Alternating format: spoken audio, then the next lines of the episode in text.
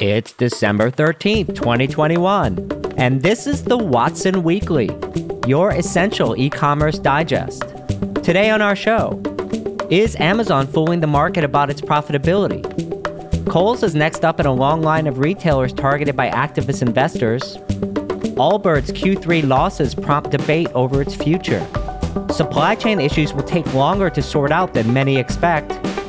And finally, the Investor Minute, which contains five items this week from the world of venture capital, acquisitions, and IPOs. But first, in our shopping cart full of news, is Amazon fooling the market about its profitability? A recent report from Stacy Mitchell at the Institute for Local Self-Reliance and brought to light by TechCrunch shines a light on the fact that even in 2021, Many people simply do not realize how profitable the Amazon third party business is and how critical it is to Amazon's retail business. Now, what's juicy here is that Amazon disputes this report. Well, of course they do, because it would ruin the company narrative that they're a friend of small businesses.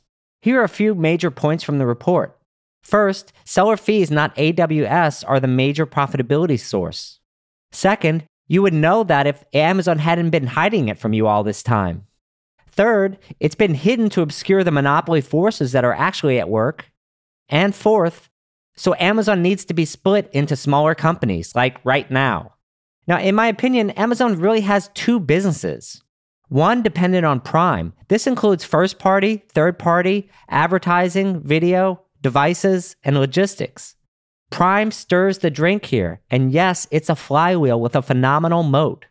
The other business is AWS. It's not really Prime dependent, which is why it's more vulnerable to Microsoft and Google. And actually, Microsoft has the long term advantage here as Microsoft Office is essentially that company's Prime. My take? One, Amazon doesn't really hide its fees. The company is well known to all its sellers. And yes, it has been steadily increasing its fees over the past 15 years. Amazon doesn't really hide its seller business either.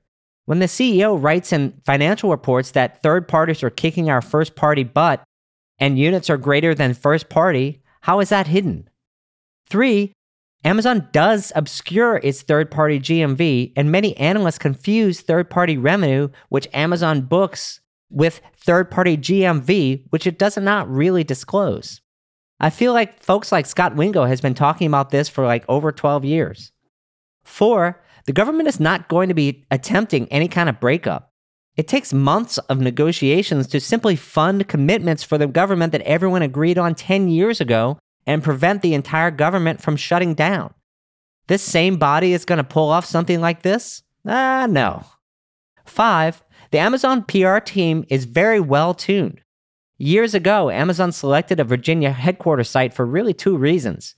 One, it's where AWS is heaviest, and two, lobbying. The 2 million SMB narrative continues to be driven into the ground by the company. Ultimately, you can quibble at the edges of the report. Every seller's fees are a little different.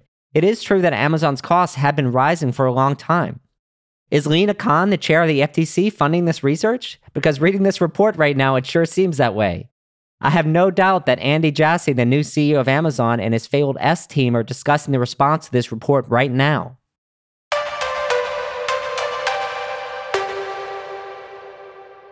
Our second story Kohl's is next up in a long line of retailers targeted by activist investors. Engine Capital, which holds approximately 1% of the firm's share, recently sent a note to the Kohl's board of directors highlighting opportunities for value creation.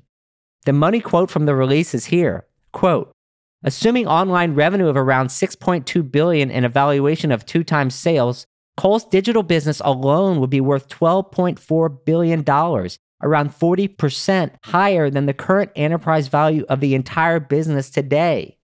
This multiple is conservative in light of the rumored four times sales multiple expectations for the Saks.com initial public offering. We would also note that since the market started to believe Macy's may consider it a separation, its stock is up 23.3% versus 10.4% for Kohl's, highlighting investor interest in such a separation as well as its potential value creation. End quote. wow. So we're developing something of a baseball lineup here. Saks is advancing with an e commerce IPO next year, but that hasn't even reached first base yet. That's the starting point for the consumer, but for many of these investors, it's the finish line.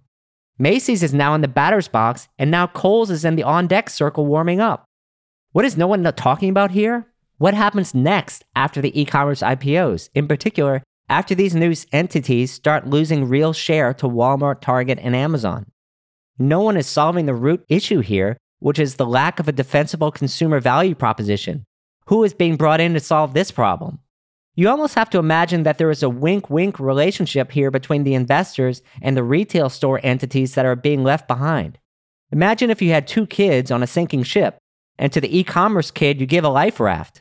And for the brick and mortar kid, you wrap a rock inside of a raincoat and yell, Catch! There's another elephant in the room here.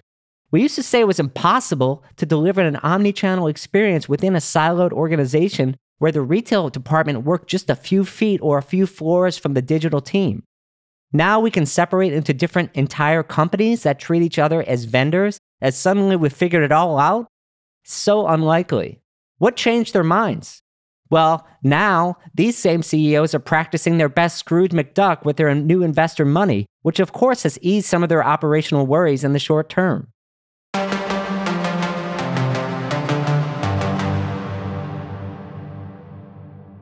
Our third story Allbirds Q3 losses prompt debate over its future.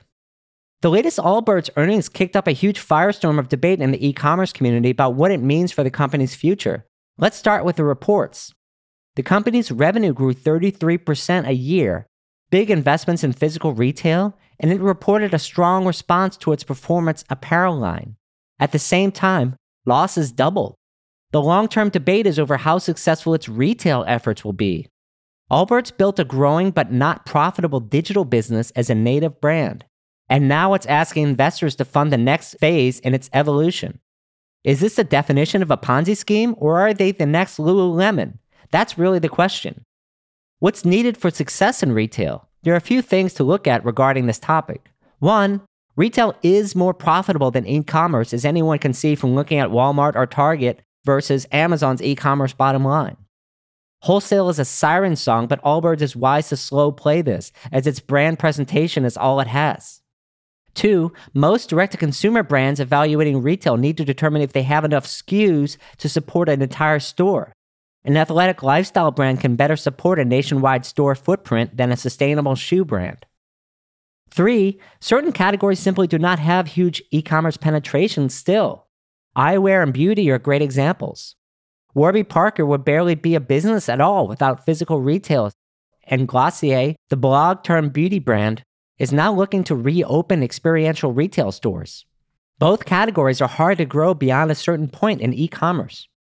Fourth, the one variable here is price pressure due to competition as a company expands.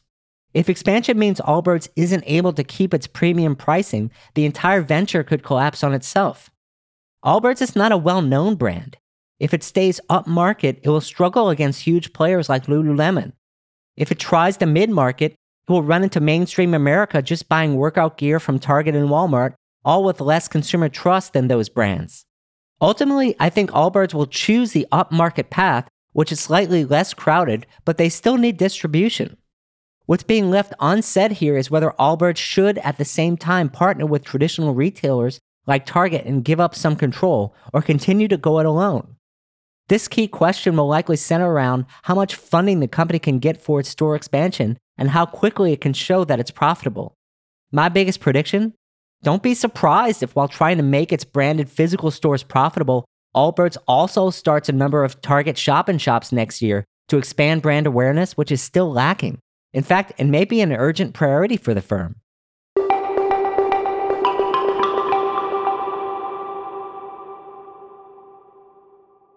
And our last story supply chain issues will take longer to sort out than many expect. A new report from the Wall Street Journal has an interesting statement from the CEO of Intel that I think many would be wise to pay attention to. When people talk about global supply chain crisis, there are really two things going on in parallel. The first is directly COVID related, in particular country specific manufacturing shutdowns and delays. The Intel CEO said that the company had allowed its supply chains to consolidate in Asia leaving the company without the geographic balance to cope with disruptions. I thought this was an interesting statement on one side. On the other side, you have the labor market. Even before the pandemic, it was difficult to find digital talent. Now, retail and supply chain are having difficulty with talent as well, as COVID has given the entire industry a breather to reevaluate their lives. Despite the cry about benefits, gig economy, etc., really this is all about pay, and many companies still haven't realized this. I'm reminded of a quote long ago from Winston Churchill, who famously said, You can always count on the Americans to do the right thing after they've tried everything else. I feel like many companies around the world are acting the same way, namely trying everything else and not fixing the core issue. That core issue being pay. There's been a lot of focus on increasing work from home flexibility and adding additional benefits like time off. That's all well and good, but many are only incrementally increasing their worker pay. Sorry, but that's not going to cut it anymore. The companies that will succeed are those that pay their workers more, attracting better talent and getting better service as a result for their customers. The COVID induced supply chain bottlenecks in Asia will subside, but what will remain is a shortage of talented workers. If you aren't solving this problem, then your own personal supply chain crisis will not subside. Business leaders need to take note and start asking these questions of their suppliers. Stop asking for the best deal. Start asking your suppliers how they treat their workers instead. The sooner you admit that your fortunes are linked to the fortunes of your suppliers, the faster you will get back to normal.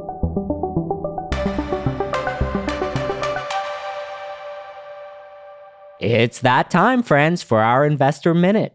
We have five items on the menu today. First, platform provider Marketplacer raised $38 million in order to fund further expansion in the US market. This continues the well worn path of successful Australian software companies moving into the US market. Sounds like more marketplace businesses coming your way. Second, Chinese marketplace seller aggregator Nebula Brands raised $50 million in a Series B investment funded by L. Catterton. Like a truffle hog, private equity will find the money. The key question here is if third party Chinese marketplace sellers are the fastest growing segment on Amazon, why not just fund those? I'm surprised it took so long for us to get here. Third, in ultra fast grocery news, New York based 1520 Minute shut down in what I'm sure is the first of many dominoes to fall in the quick commerce space. Most providers, GoPuff being the exception, have not been profitable in the US market, and it's only a matter of time before many of them consolidate, go out of business, as is the case here, or leave the market entirely, as in the case of Jokr. Fourth, European service provider Intercultural Elements was recently acquired by Amazon agency Buy Box Experts. Intercultural Elements fills a key niche, localization across multiple marketplaces. Congrats to my friend Scott Galveo on his long journey toward this exit.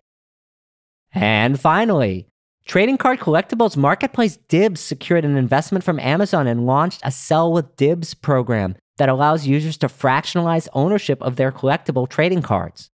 Once someone owns 100% of the share, they can have it shipped to them. This is a smart investment for Amazon to get exposure to this market. That's all for this week. Till next time, Watsonians.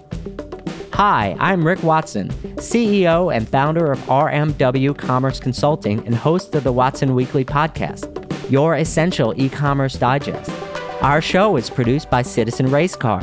Alex Brower is the producer and also wrote our theme music. The executive producer is David Hoffman.